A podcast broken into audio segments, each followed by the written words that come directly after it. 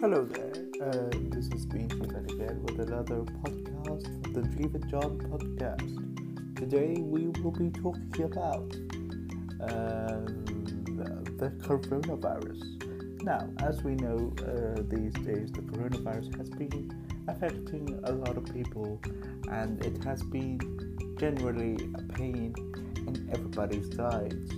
But one thing I would like to say is people need to stop panic buying as it's something that is very unnecessary for other people like the elderly and disabled as they won't be able to access what they need and they are less fortunate than the people who panic buy and just do it for the hell of it. But it is something that I think is a disgrace to the humankind.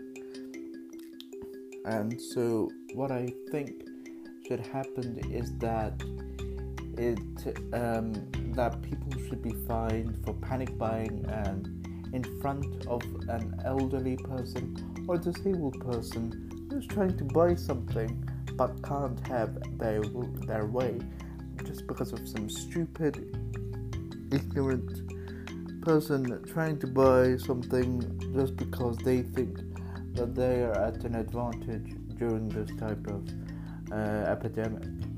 So I really hope people listen to this and uh, do what is necessary, and that other people next time, if you see a disabled person or an elderly person, let them go first with buying what they need, and then have your to go instead of just barging in all of a sudden. So I hope you take this advice in consideration, and I'll see you very soon uh, with another podcast.